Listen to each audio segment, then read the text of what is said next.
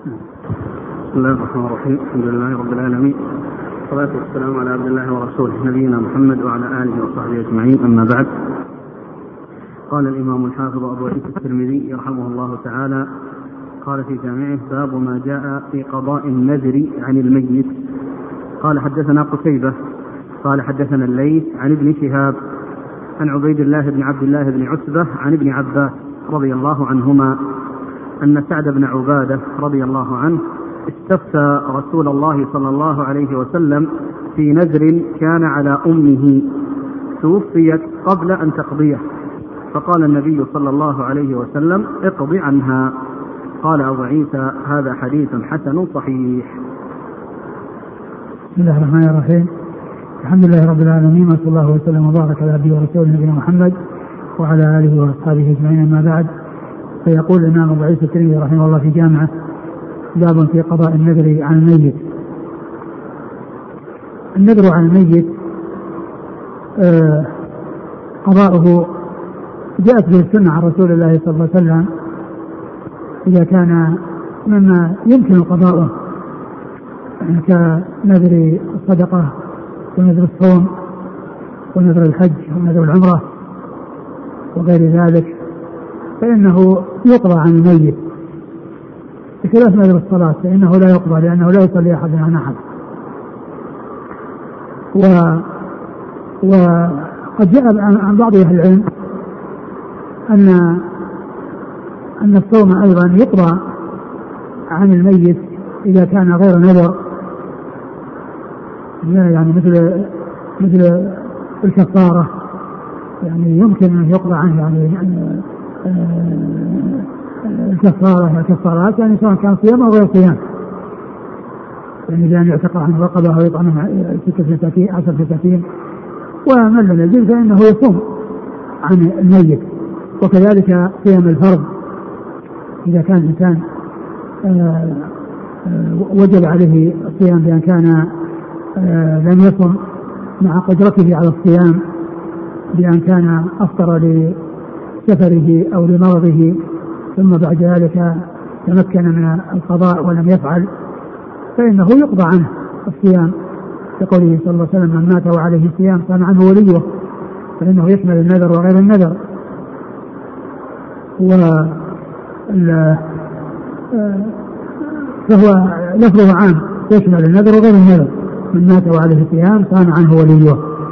ولكن إذا كان رمضان حصل فيه مرض ثم استمر المرض معه حتى مات فإنه لا يقضى عليه لأنه ما وجب عليه لأنه ما حصل له التمكن من القضاء وإنما الذي يتمكن من القضاء ثم لم يقضي أما يعني سواء كان افطارا عن سفر أو افطارا عن مرض وشفي ولم يقضي فإنه يقضى عنه.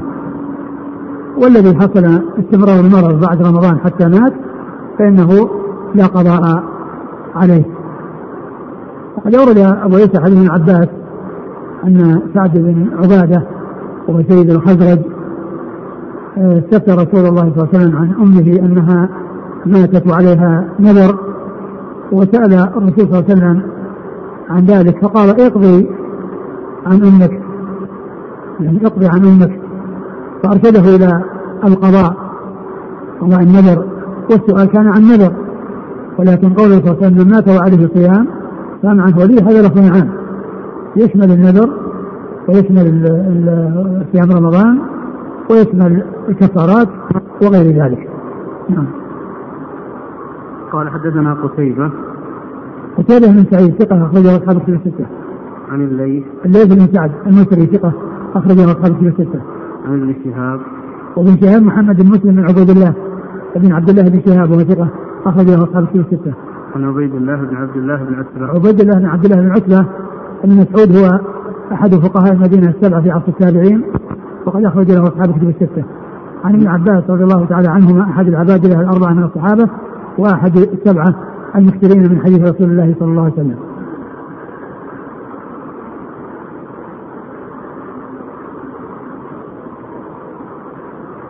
قال رحمه الله تعالى باب ما جاء في فضل من أعتق. قال حدثنا محمد بن عبد الأعلى قال حدثنا عمران بن عيينة هو أخو سفيان بن عيينة عن حسين عن سالم بن أبي الجعد عن أبي أمامة رضي الله عنه وغيره من أصحاب النبي صلى الله عليه وسلم عن النبي صلى الله عليه وآله وسلم أنه قال أيما امرئ مسلم أعتق امرأ مسلما كان فكاكه من النار. يجزي كل عضو منه عضوا منه. وأيما امرئ مسلم أعتق امرأتين مسلمتين كانتا فكاكه من النار. يجزي كل عضو منهما عضوا منه. وأيما امرأة مسلمة أعتقت امرأة مسلمة كانت فكاكها من النار يجزئ كل عضو منها عضوا منها. قال أبو عيسى هذا حديث حسن صحيح غريب من هذا الوجه. قال أبو عيسى وفي الحديث ما يدل على أن عتق الذكور للرجال أفضل من عتق الإناث. لقول رسول الله صلى الله عليه وسلم من أعتق امرأ مسلما كان فكاكه من النار يجزئ كل عضو منه عضوا منه. الحديث صح في طرقه. ثم ورد أبو عيسى هذه الترجمة في باب فضل من أعتق مسلما. مطلق من أعتق, من أعتق. باب فضل من أعتق. وأورد في هذا حديث أبي أمامة رضي الله تعالى عنه أن النبي صلى الله عليه وسلم قال ما أيما عبد أيما عبد؟ أيما امرئ مسلم. أيما امرئ مسلم امرئ مسلم أعتق مسلما أعتق امرأ مسلما. أعتق امرأ مسلما كان فكاته من النار. يجزي كل عضو عنه آه يجزي كل عضو منه كل عضو عضو منه. يجزي كل عضو منه عضو منه. نعم. يعني معناه أن رجله برجله ويده بيده ورأسه برأسه. وقد سبق الحديث يعني حديث في هذا حتى فرجه بفرجه. حتى فرجه بفرجه لأن يعني كل عضو. و وهذا يدل وكذلك أيضا من أعتق يعني امرأتين مسلمتين كان فكاكه من النار يجزي كل كل عضو منهما عضو منه. وأيما امرأة اعتقت امرأة مسلمة كانت فكاكها من النار يجزي كل عضو منها عضو منها. وهذا الحديث يدل على على فضل العتق عموما ويدل على فضل عتق الرجال على سبيل الخصوص يعني من من الرجال. يعني يكون الرجل يعني يعتق يعني رجلا وكذلك أو يعتق امرأتين يكون في هذا فكاكة من النار. وفي هذا دليل على أن عتق الرجل أفضل من عتق المرأة لأن عتق الرجل يكون فكاكه من النار بكل عضو منه. واما الرجل إذا اعتق امرأتين فإن كل عضو منهما يكون فكاك عضو منه من النار. وهذه من المسائل التي فيها النص على النساء على النصف من الرجال وهي خمس وهي العتق كما هنا والميراث والشهادة والعقيقة و والدية. هذه خمس النساء فيها على النصف من الرجال للدلالة على ذلك.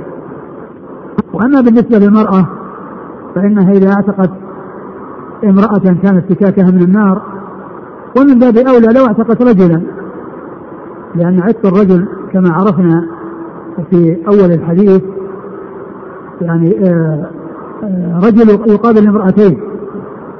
يعني فمن اعتق رجلا كان فتاة من النار ومن اعتق امرأتين كانت فتاة من النار.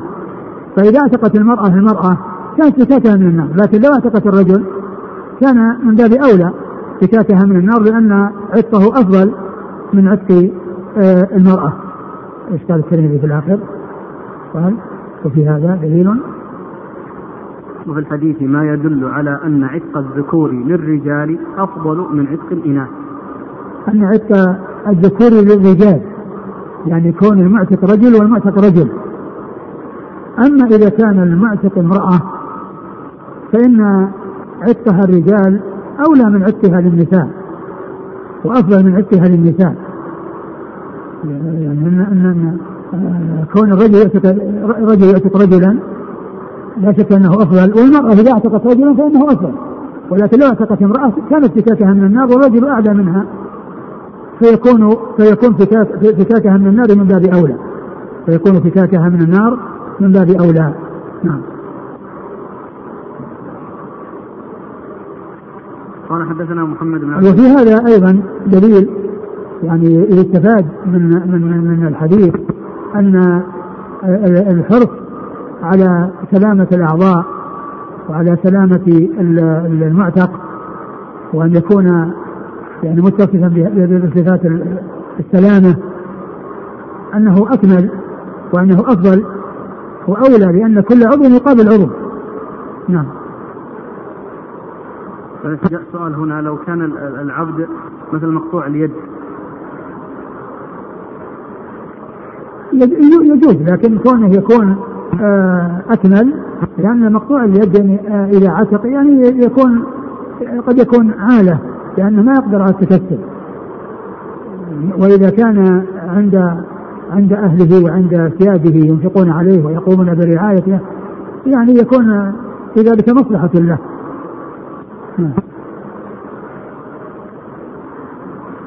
ويثق من فيه عاهة ومن كذا لكن آه، من يكون سليما لا شك أنه هو الأولى لأن كل عضو يقابل كل عضو كما جاء في الحديث. قال حدثنا محمد بن عبد الأعلى. محمد بن عبد الأعلى الصنعاني ثقة أخرج له مسلم وأصحاب السنة. وأصحاب السنة. عن عمران بن عيينة. عمران بن عيينة أخو سفيان بن عيينة هو صدوق أخرج له. أصحاب السنة. أخرج له أصحاب السنة. عن حصين. عن حسين بن عبد الرحمن السلمي ثقة أخرجه أصحاب السنة الستة. عن سالم بن أبي الجعد. سالم بن أبي الجعد هو ثقة أخرجه أصحاب ثقة أخرجه أصحاب الكتب. عن أبي أمامة. عن أبي أمامة سدي بن عجلان الباهلي رضي الله عنه أخرج له أصحاب السنة الستة. يقول هل يدخل في العتق من فك رجلا محكوما عليه بالقصاص؟ لا شك أنه يعني يؤجر لكنه لا يقال ان هذا من عتق الرقاب. لا يقال ان هذا من عتق الرقاب لأن عتق الرقاب يعني اعتاق العبيد. هذا هو إذا جاء اعتاق فهو اعتاق العبيد. ولكن لا شك أن ذاك مأجور. لكن اعتاق الاعتاق هو اعتاق العبيد لفك الرقاب يعني الذي هو يعني تخليصها من الرق. نعم. ثم هذا من جهه فك الأسير. نعم. يقول التقييد بالإسلام. هل له نعم يعني آه، آه، إذا كان المعتق كافر فإن إذا كان في حال كفره فإنه لا ينفعه ذلك لكن إذا أسلم بعد ذلك فإنه ينفعه. يعني ما أسلف وما قدم من خير.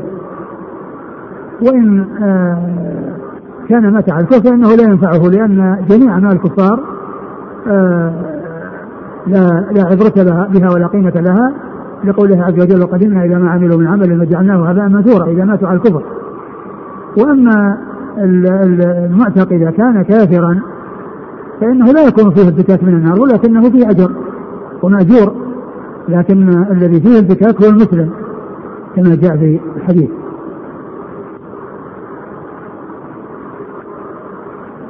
قال رحمه الله تعالى كتاب السير عن رسول الله صلى الله عليه وآله وسلم. قال باب ما جاء في الدعوة قبل القتال. قال حدثنا قتيبة قال حدثنا أبو عوانة عن عطاء بن السائب عن أبي البختري أن جيشا من جيوش المسلمين كان أميرهم سلمان الفارسي رضي الله عنه. حاصروا قصرا من قصور فارس فقالوا يا أبا عبد الله ألا ننهد إليهم؟ قال دعوني أدعوهم كما سمعت رسول الله صلى الله عليه وآله وسلم يدعوهم. فأتاهم سلمان فقال لهم إنما أنا رجل منكم فارسي ترون العرب يطيعونني فإن أسلفت فإن أسلمتم فلكم مثل الذي لنا وعليكم مثل الذي علينا وإن أبيتم إلا دينكم تركناكم عليه وأعطونا الجزية عن يد وأنتم صاغرون قال ورطن إليهم بالفارسية وأنتم غير محمودين وإن أبيتم نابذناكم على سواء. قالوا ما نحن بالذي نعطي الجزية ولكننا نقاتلكم. فقالوا يا أبا عبد الله ألا ننهد إليهم؟ قال لا. فدعاهم ثلاثة أيام إلى مثل هذا. ثم قال انهدوا إليهم. قال فنهدنا إليهم ففتحنا ذلك القصر. قال وفي الباب عن بريدة والنعمان بن مقر وابن عمر وابن عباس رضي الله عنهم أجمعين. وحديث سلمان حديث حسن لا نعرفه إلا من حديث عطاء بن السائب. وسمعت محمدا يقول أبو البختري لم يدرك سلمان لأنه لم يدرك عليا وسلمان مات قبل علي. وقد ذهب بعض أهل العلم من أصحاب النبي صلى الله عليه وآله وسلم وغيرهم إلى هذا ورأوا أن يدعوا قبل القتال وهو قول إسحاق بن إبراهيم. قال إن تقدم إليهم في الدعوة فحسن يكون ذلك أهيب. وقال بعض أهل العلم لا دعوة اليوم. وقال أحمد لا أعرف اليوم أحدا يدعى. وقال الشافعي لا يقاتل العدو حتى يدعوا إلا أن يعجلوا عن ذلك فإن لم يفعل فقد بلغتهم الدعوة. ثم أبو عيسى هذه أورد أبو عيسى بعد ذلك كتاب السير عن رسول الله صلى الله عليه وسلم والسير جمع سيرة والمقصود من ذلك هديه صلى الله عليه وسلم في الجهاد وفي الغزوات لأن ذلك مأخوذ غالبا من من من هديه ومن سيرته صلى الله عليه وسلم يعني في مغازيه. فلهذا يقال لها كتاب السير ويقال كتاب الجهاد. يعني يقال له ابواب الجهاد ويقال أبواب السير أو كتاب السير. لأن ذلك مأخوذ من سيرته صلى الله عليه وسلم ومن هديه في القتال القتال في قتال الكفار. فأطلق عليه يعني هذا بهذا الاعتبار الذي هو السير على اعتبار ان أنها تؤخذ من من من سيرته عليه الصلاة والسلام في جهاده وفي مغازيه. ثم أورد أبو عيسى الدعوة قبل القتال. باب الدعوة قبل القتال. يعني أنهم يدعون إلى الإسلام. قبل أن يقاتلوا. و والدعوة إلى الإسلام قبل القتال هذه مطلوبة إذا كان الكفار الذين يعني يقاتلون يعني لم تبلغهم الدعوة هذا بلا شك. لا بد أن يدعوا الإسلام. وأما إذا كان الإسلام ظهر وانتشر وعرفه الجميع وعرف يعني أعداؤه و آه، ومن آه، دخل فيه ومن عاند فإن الدعوة ليست بلازمة لأن المقصود من الدعوة هو أن أن أن, أن آه، لا يقاتلوا إلا وقد أقيمت عليهم الحجة. فإذا كانت الحجة قائمة عليهم وهم معروفون بعنادهم فإنهم لا يدعون. مثل رسول لما ذهب إلى مكة فإنه يعني غزاهم وذهب إليهم يعني خفية وأمر يعني بإخفاء الأمر. ولما أرسل حاطب بن أبي بلتعة رضي الله عنه المرأة خطاب مع المرأة وأوحي إليه بذلك ف يعني آه، ألحق بها من يأتي بالخطاب منها من منها. والرسول ذهب إليهم لأنهم هم الذين أخرجوه وهم عاندون فلا يتوقف الأمر على المعاند ومعروف آه، أنه بلغت الدعوة آه، أنه لابد وأن يدعى عند القتال. ولكن من لم تبلغه الدعوة ولم تقام عليه الحجة فإنه آه، يدعى كما جاء في بعض الأحاديث. والحديث الذي أورده المصنف عن عن سلمان رضي الله عنه سلمان الفارسي في كونه كان اميرا على جيش في غزو الفرس وأن أصحابه قالوا له يا أبا عبد الله وهي كنيه سلمان ألا ننهد عليهم يعني ننقض عليهم وننطلق عليهم ونفاجئهم بالقتال فقال لا. ثم إنه ذهب إليهم وخاطبهم وقال أنا واحد منكم وأن العرب يعني تطيعني لأنه كان أمير لأولئك العرب الذين كانوا معه وأنه يطلب منهم الدخول في الإسلام أو يعطي الجزية وإذا لم يفعلوا لا هذا ولا هذا فإنهم ينابذون. فكان من جوابهم أنهم لم يلعنوا لا للأول ولا للثاني وإنما آه، قالوا أنهم يقاتلون. وهذا يدل على خلف الفرس وعلى شدة عداوتهم وحقدهم وشدة كفرهم. و ولهذا مزق يعني آه، آه، كبيرهم وعظيمهم كتاب رسول الله صلى الله عليه وسلم لما أرسله إليه. وكذلك أيضا جاء في القرآن أن اقتتال الفرس والروم وأن الروم إذا تغلبوا على الفرس أن المؤمنين يفرحون بذلك. ولأن كفر المجوس يعني آه، شديد وكفر اليهود والنصارى يعني هم دونهم لأنهم أهل كتاب ولأنهم ينتسبون إلى دين من, من الأديان. وإن كان قد نسخ ذلك الدين أو نسخ ذلك الأديان ونسخت ولم يبقى لها اعتبار بعد بعثته صلى الله عليه وسلم لكن أهل الكتاب لهم أحكام تخصهم. جاءت في القرآن بأنهم يعاملون ما لا يعامل غيرهم من الوثنيين؟ فتحل لنا ذبائحهم وتحل لنا نساؤهم. يعني آه، آه، ف آه، يعني هؤلاء لشدة خبثهم وشدة كفرهم أجابوا بالمعاندة وبالرفض وبعد ذلك أيضا أعيد عليهم الدعوة إلى ذلك مرة أخرى. ثم بعد ذلك قاتلوهم وفتحوا ذلك القصر الذي كانوا متحصنين فيه. والحديث في هذا الطريق فيه, فيه, فيه علتان. إحداهما الانقطاع بين أبي البختري وبين سلمان وفيه أيضا آه، عطاء بن السائب وهو اختلط ومن روى عنه بعد الاختلاط لا تعتبر روايته وأبو عوانة الذي يروي عنه هنا ممن روى عنه بعد الاختلاط. لم يروي عنه قبل الاختلاط. ف فيكون فيه هاتان العلتان. ولكن الأمور الثلاثة التي جاءت الحديث جاءت في حديث بريدة وهو الطويل الذي سبق أن مر بنا طرف منه في آآ آآ في تحريم المثلة والنهي عن المثلة وكراهية المثلة. وفيه أن النبي صلى الله عليه وسلم كان إذا أمر اميرا على جيش أوصاه بتقوى الله وبمن معه من المسلمين خيرا وقال ارجو بسم الله. ثم ذكر في آخره إذا لقيت عدوك فادعهم إلى ثلاث صفات يعني يدعو أول الإسلام ثم إلى دفع الجزية ثم يعني إلى القتال. فالذي جاء فيه هو جاء في حديث بريدة وحديث بريدة صحيح في صحيح مسلم هو حديث طويل. وقد شرحه ابن القيم في كتابه أحكام أهل الذمة شرحا واسعا. قد شرحه في كتابه أحكام أهل الذمة شرحا واسعا. فالذي في الحديث موجود في غيره ولهذا الترمذي حسنه يعني لشواهده مثل مثل حديث بريدة رضي الله عنه. وإلا فإن فيه هاتان العلتان الانقطاع و آه ورواية عطاء بن السائب وهو مختلف والذي آه روى عنه هذا الحديث ممن روى عنه بعد السلام. نعم.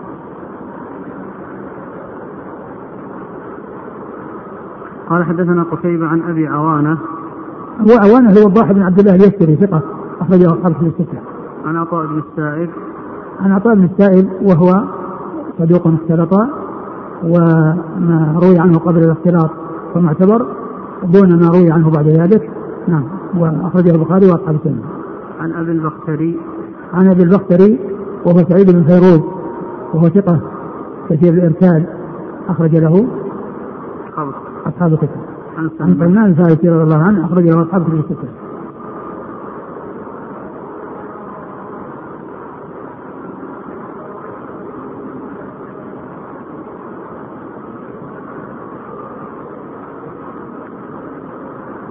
قال وفي الباب عن بريدة. بريدة بن الحصيب الأسلمي أخرج له أصحاب أصحاب الكتب الستة. والنعمان بن مقرن. والنعمان بن مقرن رضي الله عنه أخرج له أصحاب الكتب الستة. وابن عمر. وابن عمر آه، أحد العباد الأربعة وأحد السبعة المكثرين من حديث رسول الله صلى الله عليه وسلم. بن مقرن هو أيضا ممن غزا الفرس. هو ممن غزا الفرس في عهد أبي بكر. وكان معه المغيرة بن شعبة والحديث في صحيح البخاري أنهم لما يعني صافوا الفرس فطلب الفرس أن يرسلوا أن يرسلوا واحدا منهم يتفاهمون معه فأرسلوا المغيرة بن شعبة رضي الله عنه. ولما جاء إليهم قال له كبيرهم ما أنتم؟ ما أنتم؟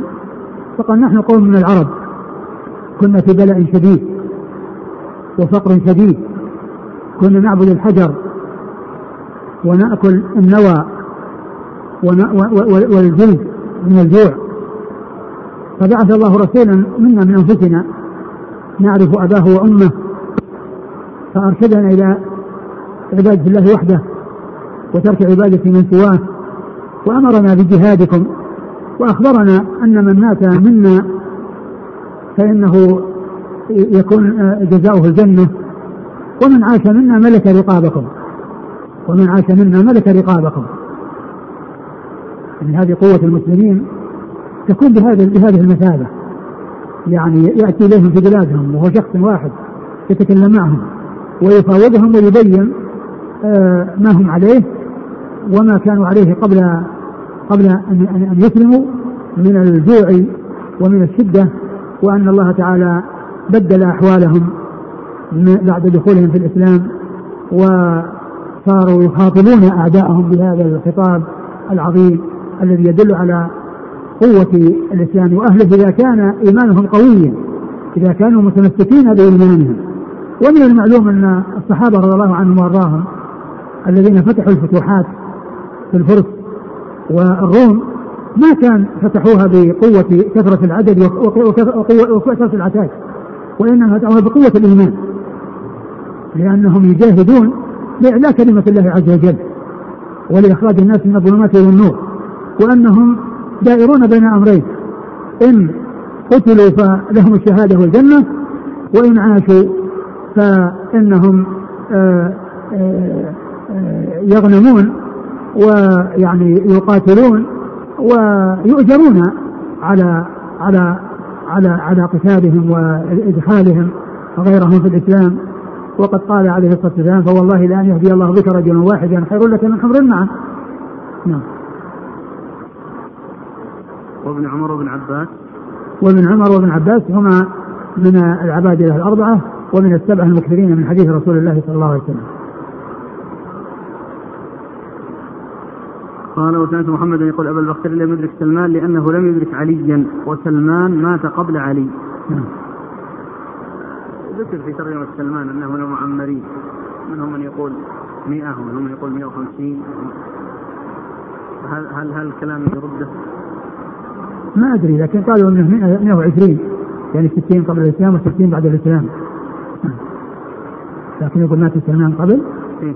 يعني إذا كان إذا إذا كان إذا كان يعني سلمان علي رضي الله عنه توفي سنة 40 ويعني سلمان إذا كان مات قبله يعني مع انه أنه ما عاش في الإسلام يعني هذه المدة التي قالوا 60 آه، آه، ما أدري عن صحة الكلام هذا.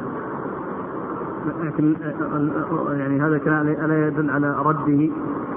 رد الكلام هذا؟ أي. إذا كان أنها بهذه الطريقة التي ذكرت أن 60 يعني ذكر أنها 60 قبل آه، آه، الإسلام و60 بعده آه، إذا كان المقصود به يعني أنه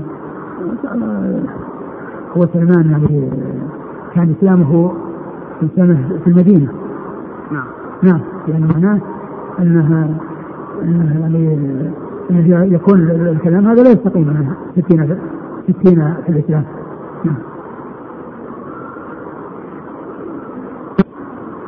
قال وقد ذهب بعض أهل العلم من أصحاب النبي صلى الله عليه وسلم وغيرهم إلى هذا ورأوا أن يدعوا قبل القتال وهو قول إسحاق بن إبراهيم. قال إن تقدم عليهم في الدعوة فحسن يكون ذلك أهيب. وقال بعضهم وبعض أهل العلم لا دعوة اليوم. وقال أحمد لا أعرف اليوم أحدا يدعى. وقال الشافعي لا يقاتل العدو حتى يدعوا إلا أن يعجلوا عن ذلك. فإن لم يفعل فقد بلغتهم الدعوة. لأن يعجلوا عن ذلك يحصل لهم يعني سبب يقتضي أنهم يبادرون. يعني وأما إذا لم يحصل سبب فإنهم يدعون. نعم.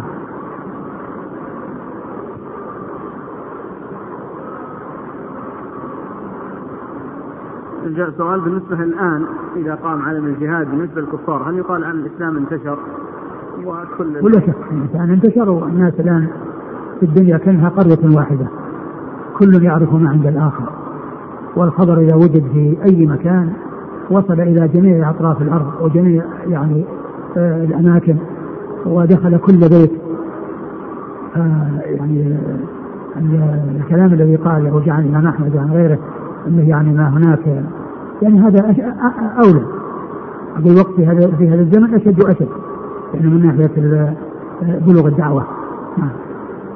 لكن القول بأنها وإن بلغتهم فتكرارها حسن لأنها أهيب. وعلى كل يعني بس يعني كونهم معروف إذا كان معروف عنادهم معروف استعدادهم يعني ف يقتلون وإن لم يدعوا مثل أهل أقول مثل أهل مكه أهل مكه اخرجوا الرسول صلى الله عليه وسلم وبقوا على كفرهم حتى جاءهم وانتهى عنه. قال رحمه الله تعالى باب. قال حدثنا محمد بن يحيى العدني المكي ويكنى بأبي عبد الله الرجل الصالح هو ابن أبي عمر. قال حدثنا سفيان بن عيينة عن عبد الملك بن نوفل بن مساحق عن ابن عاصم المزني عن أبيه رضي الله عنه وكانت له صحبة. قال كان رسول الله صلى الله عليه وآله وسلم إذا بعث جيشا أو سرية يقول لهم إذا رأيتم مسجدا وسمعتم مؤذنا فلا تقتلوا أحدا. هذا حديث غريب وهو حديث ابن عيينة. ثم ورد أبو عيسى باب وهو يعني بمثابة الفصل من الذي قبله. وورد في حديث عاصم من أصحاب رسول الله صلى الله عليه وسلم عاصم أو عصام؟ عصام. عصام. من أصحاب رسول الله صلى الله عليه وسلم أنه أنه قال إيش؟ كان؟ كان صلى الله عليه وسلم إذا بعث جيشا أو سرية يقول لهم إذا رأيتم مسجدا وسمعتم وسمعتم مؤذنا فلا تقتلوا أحدا. إذا رأيتم مسجدا وسمعتم مؤذنا فلا تقتلوا أحدا يعني أنهم مسلمون. لكن آه، والحديث يعني ضعيف. لكن آه، يعني القتال يعني إنما يكون لاناس عرف كفرهم ويعني آه، استعدادهم لقتال المسلمين. وأما إذا كان يعني مسلمين أو فيهم مسلمين ومثل ما هو موجود في هذا الزمان يعني فيه مسلمين وفيه مساجد وفيه كفار واختلط الحادث بالنازل فإن إذا إذا إذا قضية وجود مساجد أو قضية يعني وجود يعني كذا وال والذين يحكمون هم الكفار وهم اليهود أو النصارى أو اي أي الوثنيين وفيهم مسلمون فإن آه، آه، وجود المساجد مثلا لبعض المسلمين فيها لا يعتبر. والحديث ضعيف لأن في إسناده من هو متكلم آه، فيه أو فيهم. في الإسناد؟ نعم. محمد بن يحيى العدني عن سفيان بن عيينة عن عبد الملك بن نوفل عن ابن عصام. آه، آه، أولا محمد بن يحيى العدني هو صدوق أخرجه مسلم و الترمذي والنسائي وابن ماجه. والترمذي والنسائي وابن ماجه. وهنا أطال في ذكر نسبه يعني وحيث أثنى عليه وقال إيش قال فيه؟ يكنى بأبي عبد الله الرجل الصالح. نعم. هو ابن أبي عمر. هو هو ابن أبي عمر هذه الزيادة أقول هذه التي تدل على أنه ليست من الترمذي لأنه هو ابن أبي عمر هي ممن دونه كما عرفنا مرارا أن أن أن إضافة يعني شيء من من من, من دون التلميذ يؤتى بكلمة يعني أو يؤتى بكلمة هو لكن هذا الكلام الذي هو هو من الترمذي. نعم. والعجيب أن المناسب أن يكون هذا في أول موضع. وقد مر ذكره كثيرا. محمد بن يحيى العدني بن أبي عمر. أظن مر ذكره كثيرا عند الترمذي. وقد جاء يعني هذا التعريف وهذا التوضيح وهذا الثناء متاخرا.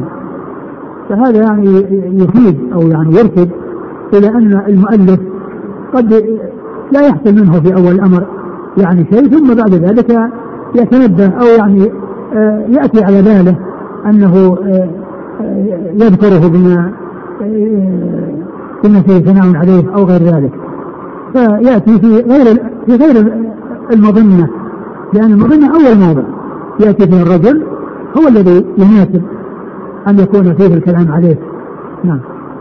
عن سفيان بن عيينة. وسفيان بن عيينة مكي ثقة أخرجه أصحاب السته عن عبد الملك بن نوفل. عبد الملك بن نوفل هو مقبول.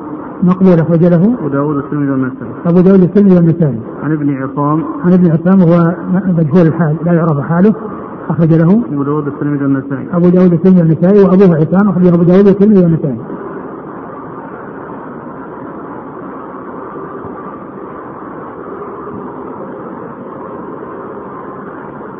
بمناسبة الكلام على القرية أو المكان الذي يغزى هل العبرة ها؟ المكان إيش؟ المكان الذي يغزى. هل العبرة فيه تسمية ديار الكفر. العبرة بأهله أو بإقامة شعائر الإسلام فيه أو بالحكومة التي تحكم هذه هذا المكان إن كانت كافرة أو مسلمة.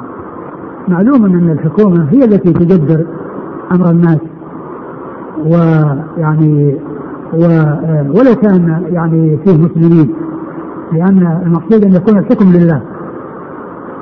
وأما كون الحكم للكفار ولو كان فيه مسلمين لا يقال يعني ان الحكم لله هو للكفار. والمسلمون مغضوبون على أمرهم. والمسلمون مغضوب على أمرهم أو أنهم مسلمون يعني مثل كثير من المسلمين أو بعض المسلمين تجدهم ما عندهم من الإسلام إلا اسمه ولا يفرقون وليس عندهم تفريق بين المسلم والنصراني. وغيره. يعني لا يفرقون. فالعبرة أن الحكم إذا كان والولاية لغير المسلمين هذا هو الذي يعني يكون فيه الغزو. ولا كان عندهم مسلمون مستضعفون. ولا كان عندهم مسلمون مستضعفون. مثل ما كان في مكة. يعني آه، آه، فيها ناس مستضعفين ولكن الحكم للكفار وفيهم من يعذب وفيهم من آه، يعني هاجر. قال رحمه الله تعالى باب في البيات والغارات. قال حدثنا قال حدثنا الأنصاري قال حدثنا معن قال حدثني مالك بن أنس عن حميد عن أنس رضي الله عنه أن رسول الله صلى الله عليه وآله وسلم حين خرج إلى خيبر قال حدثنا الأنصاري عن معن عن مالك بن أنس عن حميد عن أنس. أن رسول الله صلى الله عليه وسلم حين خرج إلى خيبر أتاهم ليلا وكان إذا جاء قوما بليل لم يغر عليهم حتى يصبح. فلما أصبح خرجت يهود بمساحيهم ومكاتلهم فلما رأوه قالوا محمد وافق والله محمد الخميس. فقال رسول الله صلى الله عليه وسلم الله أكبر خربت خيبر. إنا إذا نزلنا بساحة قوم فساء صباح المنذرين. نعم. قال حدثنا قتيبة ومحمد بن بشار قال حدثنا معاذ بن معاذ عن سعيد بن أبي عروبة عن قتادة عن أنس عن أبي طلحة رضي الله عنهما أن النبي صلى الله عليه وسلم كان إذا ظهر على قوم أقام بعرفتهم ثلاثا قال هذا حديث حسن صحيح وحديث حميد عن أنس حديث حسن صحيح وقد رخص قوم من أهل العلم في الغارة بالليل وأن يبيتوا أو يبيتوا وأن يبيتوا نعم. وكرهه بعضهم. وقال أحمد وإسحاق لا بأس أن يبيت العدو ليلا. ومعنى قوله وافق محمد الخميس يعني به الجيش. ثم أورد عيسى باب في الغارات والبيات. والبيات. البيات هو تبييتهم يعني كونهم يعني يهجم عليهم في الليل وهم بائتون والغارة يعني يغار عليهم. الغارة يعني يغار عليهم. يغار عليهم بالليل. وهم وهم وهم باعثون نائمون. و والرسول صلى الله عليه وسلم لما ذهب إلى خيبر كما في حديث أنس جاءهم الليل ولكنه انتظر حتى الصباح. ثم إنهم لما يعني رأوه وقد خرجوا من منازلهم في أول النهار ومعهم المساحي والمساكر والمساحي هي التي يحفرون فيها يعني الأرض ويأتون فيها الأحواض وهي آه، المفرد مسحات وجمع مساحي والمكاتب الزنابيل التي يعبون فيها يعني إما يعبون فيها التراب بحيث ينقلونه من مكان إلى مكان أو يعبون فيها الأشياء التي يريدون تعبئتها. فعندما رأوه قالوا وافق محمد الخميس. وفي بعض الألفاظ جاء محمد والخميس. أي جاء معه ومعه الجيش والخميس هو الجيش ويقال الجيش خميس لأنه يجعل خمسة يعني أصناف. مقدمة ومؤخرة وجناحين وقلب. يعني مقدمة ومؤخرة وجناحين يمين وشمال وفي الوسط. فيقال له خميس لأنه يقسم هذه القسمة الخماسية. فقال عليه الصلاة والسلام الله, الله أكبر. يعني خربت خيبر إنا إذا نزلنا ساحة قوم فساء صباح المنذرين وفي هذا أنه جاء إليهم ولكنه ما بيتهم. يعني ما فاجأهم وإنما نزل لساحتهم حتى أصبح وفاجأهم بالصباح. والتبييت في الليل أجازه بعض أهل العلم حيث تكون مصلحة في ذلك حتى لا يتمكن العدو من آه من آه آه القيام بمفاجأة المسلمين بشيء يلحق الضرر بهم ويعود على المسلمين بالمضرة. فإذا رؤي المصلحة في ذلك فإنه لا بأس بأن يبيتوا لأن لأن قيام المسلمين أو آه، كون المسلمين يتحقق لهم ما يريدون سواء كان ذلك بالليل أو بالنهار فإن هذا مطلوب ولا بأس به نعم. ثم الحديث الثاني حديث أبي طلحة إيش إيش لفظه؟ كان صلى الله عليه وسلم إذا ظهر على قوم أقام بعرصتهم ثلاثا كان صلى الله عليه وسلم إذا ظهر على قوم أقام بعرصتهم ثلاثا يبدأ وهوده وبعد انتصاره عليهم يعني يبقى عندهم ثلاثة أيام يعني في عرصتهم يعني في الأماكن أو الأثنية والأماكن التي خالية قريبا منهم. وذلك لكون المقاتلين المسلمين يعني يحصل منهم ارتياح ويعني و وحتى لا يكون يعني السفر متواصل بحيث يعني من كونهم يقاتلون ويستمرون في سيرهم. يعني يجلسون لهم ثلاثة أيام ارتياح وأيضا يكون في ذلك آآ آآ من أجل أن الكفار إذا حصل منهم شيء أو حصل منهم شيء يعني آآ يخالف يعني ما يريده المسلمون فإن المسلمين يكونون عندهم وعلى مقربة منهم وأن يطمئنوا إلى أن الأمور هدأت والأمور سكنت ويولون عليها من المسلمين. من يتولى. فكان من هديه صلى الله عليه وسلم أنه لا ينطلق مسافرا بعد أن ينتهي من الغزو وإنما يجلس ثلاثة أيام يكون فيها الارتياح للجيش والاستجمام وأيضا يكون فيها آه، معرفة ما يحصل من الكفار وهل الأمور تبدأ تستقر وتهدأ أو يكون عندهم شيء من مما يقتضي أن آه، يقابل به قبل خروج المسلمين من ديارهم. نعم. مناسبته؟ هو في الحقيقة يعني ليس يعني فيه يعني شيء حول البيات وإنما هذا يعني بعد بعد الانتهاء سواء كان فيه تبييت أو قتال في النهار.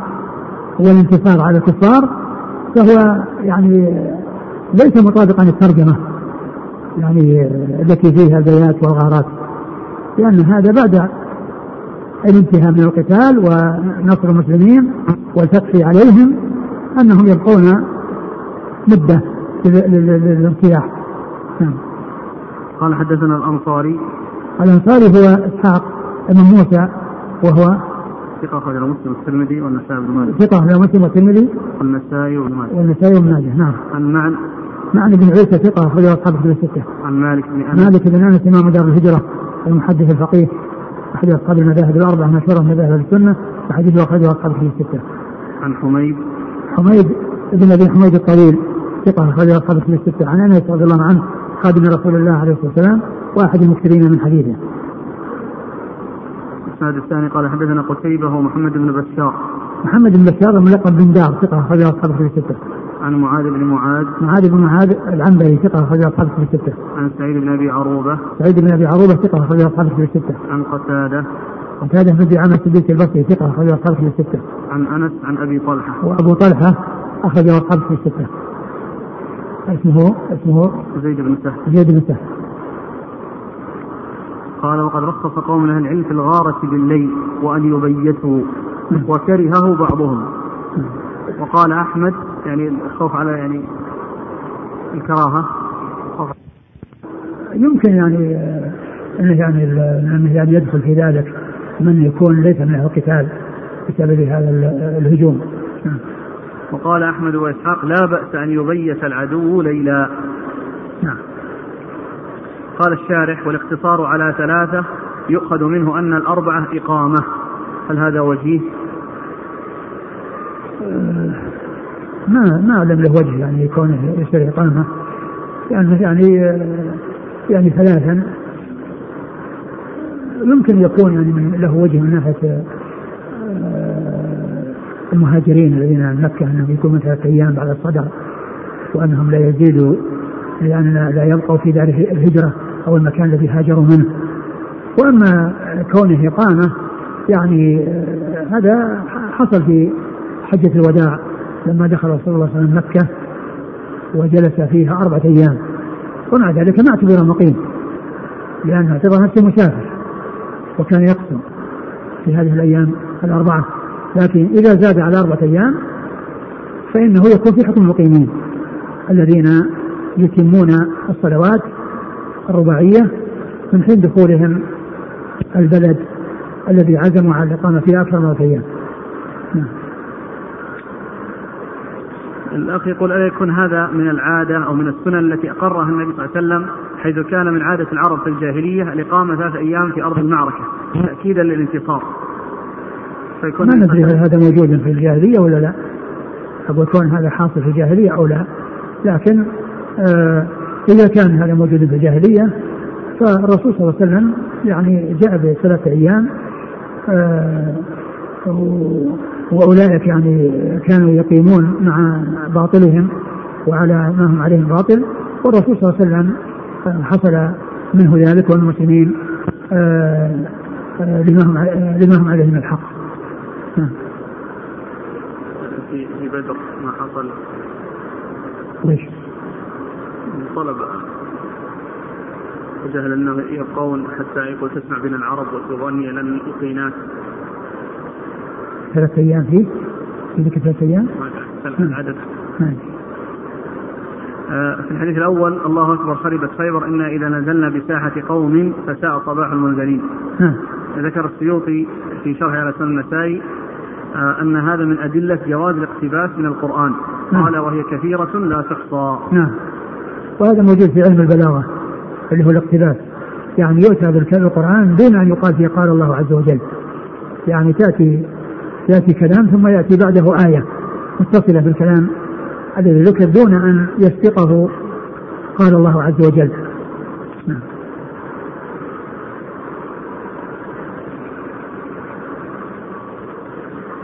قال رحمه الله تعالى باب في التحريق والتخريب قال حدثنا قتيبة قال حدثنا الليث عن نافع عن ابن عمر رضي الله عنهما أن رسول الله صلى الله عليه وآله وسلم حرق نخل بني النضير وقطع وهي البويرة.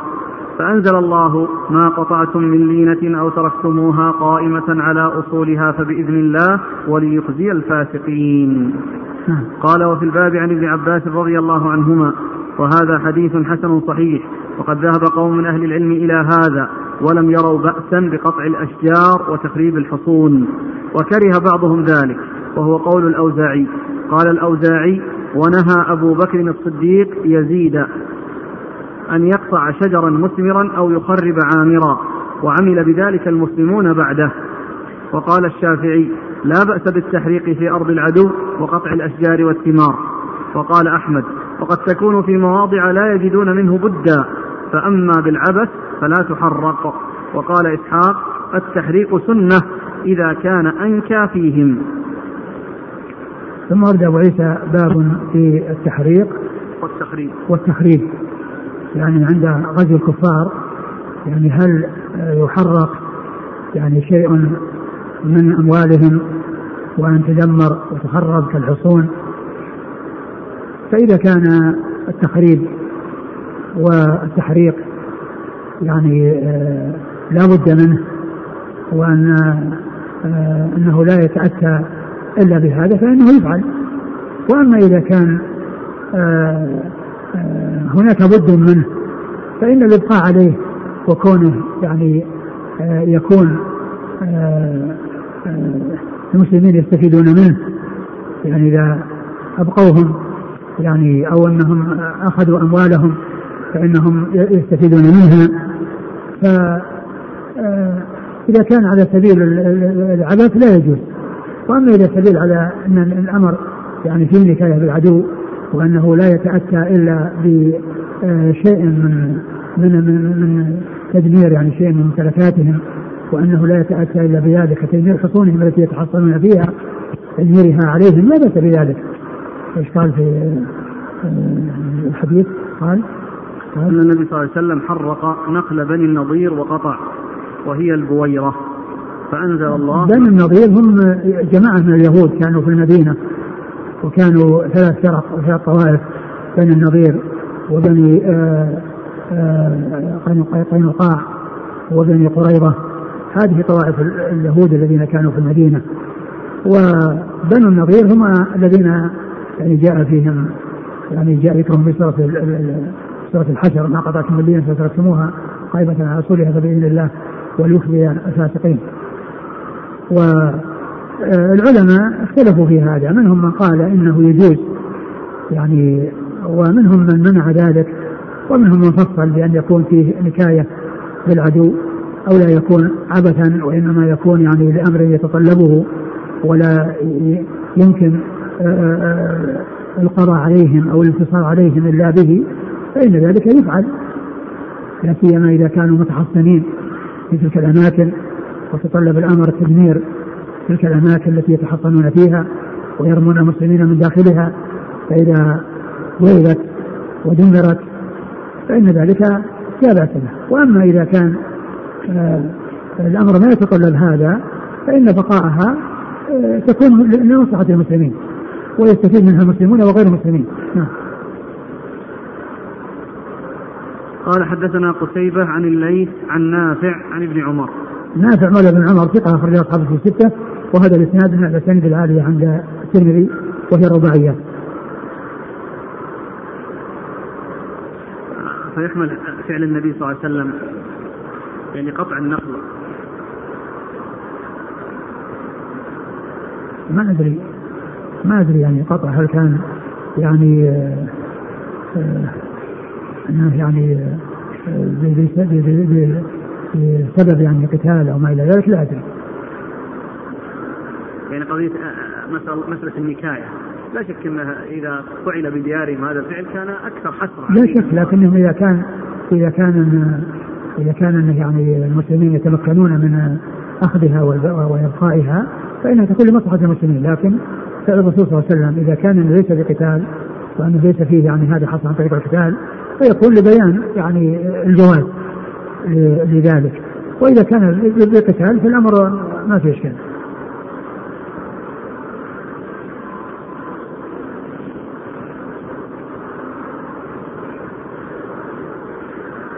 قال رحمه الله تعالى باب ما جاء في الغنيمة.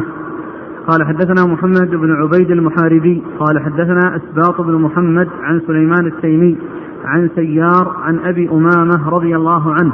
عن النبي صلى الله عليه وآله وسلم أنه قال إن الله فضلني عن الأنبياء أو قال أمتي على الأمم وأحل لنا الغنائم. قال في الباب عن علي وأبي ذر وعبد الله بن عمرو وأبي موسى وابن عباس رضي الله عنهم أجمعين. قال أبو عيسى حديث أبي أمامة حديث حسن صحيح وسيار هذا يقال له سيار مولى بني معاوية وروى عنه سليمان التيمي وعبد الله بن بحير وغير واحد. قال حدثنا علي بن حجر قال حدثنا إسماعيل بن جعفر عن العلاء بن عبد الرحمن عن أبيه عن أبي هريرة رضي الله عنه أن النبي صلى الله عليه وآله وسلم قال فضلت على الأنبياء بست أعطيت جوامع الكلم ونصرت بالرعب وأحلت لي الغنائم وجعلت لي الأرض مسجدا وطهورا وأرسلت إلى الخلق كافة وختم بي الأنبياء هذا حديث وختم بي النبيون هذا حديث حسن صحيح. ثم أبو عيسى باب في الغنيمة. والغنيمة هي مما حل الله عز وجل لهذه الأمة. وقبل ذلك كان كانت الغنائم تجمع ثم يأتي نار من السماء فتحرقها. وفي هذه الأمة جعل الغنائم للمسلمين وأبيحت لهم وهي مما اختصت بها هذه الأمة على الأمم. السابقة لكونهم يستفيدون منها ويتمتعون بها. وقد أورد أبو عيسى آه، حديث آه الأول. أبي أمامة. حديث أبو أمامة صبي بن عجلان الباهلي. قال فضلت. هنا قال عن. وفي في, في النسخ الأخرى على بدل عن. الحديث الأول. إن الله فضلني عن الأنبياء أو قال أمتي على الأمم وأحل لنا الغنائم. يعني كلمة عن الأنبياء عن الأنبياء هي في النسخ الأخرى على و والشيء الثاني الذي جاء معه جاء على على الصواب اللي هو على وفضلت أمتي على الأمم. يعني فضلت على الأنبياء وفضلت أمتي على الأمم. وإيش بعده؟ انتهى ثم الحديث الثاني حديث أبي هريرة فضلت على الأنبياء بست. يعني هذا الحديث فيه تفضيله على الأنبياء وتفضيل الأمة على الأمم. والرسول صلى الله عليه وسلم هو أفضل الأنبياء عليه الصلاة والسلام وهو سيدهم وخاتمهم عليه الصلاة والسلام وأفضلهم وأمته كذلك هي خير الأمم كما قال الله عز وجل كنتم خير أمة أخرجت الناس تأمرون بالمعروف وتنهون عن المنكر وتؤمنون بالله. ثم ذكر حديث أبي هريرة الذي فيه ذكر التفضيل بست. قال فضلت على الأنبياء بست. نعم. أعطيت جوامع الكلم نعم. نصرت بالرعب وأحلت لي الغنائم. نعم. وجعلت لي الأرض مسجدا وطهورا وأرسلت إلى الخلق كافة وختم بي النبيون. يعني هذه الست آه آه منها ما هو مختص به؟ يعني ككونه آه أول شيء. أعطيت جوامع الكلم أعطي جوامع الكلم هذا من اختص به صلى الله عليه وسلم ومن خصائصه أنه أعطي جوامع الكلم وذلك في القرآن الذي جاء به وكذلك في سنته المطهرة التي يأتي بها ألفاظ جامعة يأتي تحتها معاني واسعة قليلة المباني واسعة المعاني. فكان اختصر له الكلام صلى الله عليه وسلم. فيأتي بالكلام القليل المشتمل على المعاني الكثيرة. ومن ذلك ما جاء في قوله صلى الله عليه وسلم أحلت تحريم كل ذي من السباع ومخلب من الطير فإن هذا من الأمور العامة التي جاء بها رسول الله صلى الله عليه وسلم. فيأتي بالكلام القليل الذي لفظه قليل ومعناه واسع فهي قواعد عامة يندرج تحتها جزئيات كثيرة. فهذا من خصائصه صلى الله عليه وسلم التي اختص بها. وكذلك كون نصر بالرعب مسيرة شهر هذا أيضا من خصائصه عليه الصلاة والسلام. وكونه بعث إلى الناس عامة هذا من خصائصه. وكونه ختم به النبيون هذا من خصائصه. وأما احلال الغنائم وجعل الأرض مسجد وطهور فإنه له ولأمته. مما اختص به هو عليه السلام واختصت به أمته في احلال الغنائم وكون الأرض يعني مسجدا وطهورا. فهاتان الخصلتان مما هي للأمة. فقوله صلى الله عليه وسلم أعطيت جوامع الكلم أي الكلام القليل الواسع القليل المبني الواسع المعنى والذي يعطيه هو القرآن المشتمل على هذا على على على هذا وكذلك السنة التي تشتمل آه، في كثير من الأحاديث على قواعد عامة كلية يندرج تحتها جزئيات كثيرة. وكذلك آه، آه، كونه نصر بالرعب مسيرة شهر لأن الله تعالى يقذف الرعب في قلوب أعدائه وبينه وبينهم هذه المسافة الطويلة التي هي مدة شهر. أيضا هذا من خصائصه. وأيضا كونه ختم به النبيون وكونه بعث للناس عامة هذا من خصائصه. أما الغنائم فإنها له ولأمته بأن يأخذون الغنائم إذا كانت عن طريق القتال ويأخذون الفيء إذا كان من غير قتال. ومصارف الغنائم يؤخذ الخمس ويصرف المصارف التي ذكرها الله في سورة الأنفال والخمسة والأربعة الأخماس الباقية تقسم على الغانمين. تقسم على الغانمين للفارس ثلاثة أسهم سهم له سهمان لفرسه والراجل له سهم واحد. وكذلك أيضا جعل الأرض مسجدا وطهورا فإن هذا أيضا له ولأمته. ولهذا جاء في الحديث أيما رجل من أمتي أدركته الصلاة فعنده مسجده وطهوره. فعنده مسجده وطهوره. فيصلي في أي مكان. لا يعلم نجاسته. في أي مكان لا تعلم نجاسته يصلي فيه. وكذلك إذا لم يجد الماء فإنه يتيمم على أي جزء من أجزاء الأرض. وفي هذا الحديث دليل في قوله وطهور عند مسجد وطهورة على أن التراب ليس بلازم. يعني في التيمم بل الإنسان إذا كان في أرض ليس فيها تراب فإنه يتيمم على وجه الأرض مما يكون عليها من الغبار الذي يتصاعد وإن لم يكن ترابا. وما جاء في بعض الأحاديث تربتها طهورا يعني هذا لا لا يقصر الحكم عليه. بل هو يكون من قبيل ذكر بعض أفراد العام والحكم عليها بحكم العام وهو لا وهو وهو لا يقصر عمومه عليه.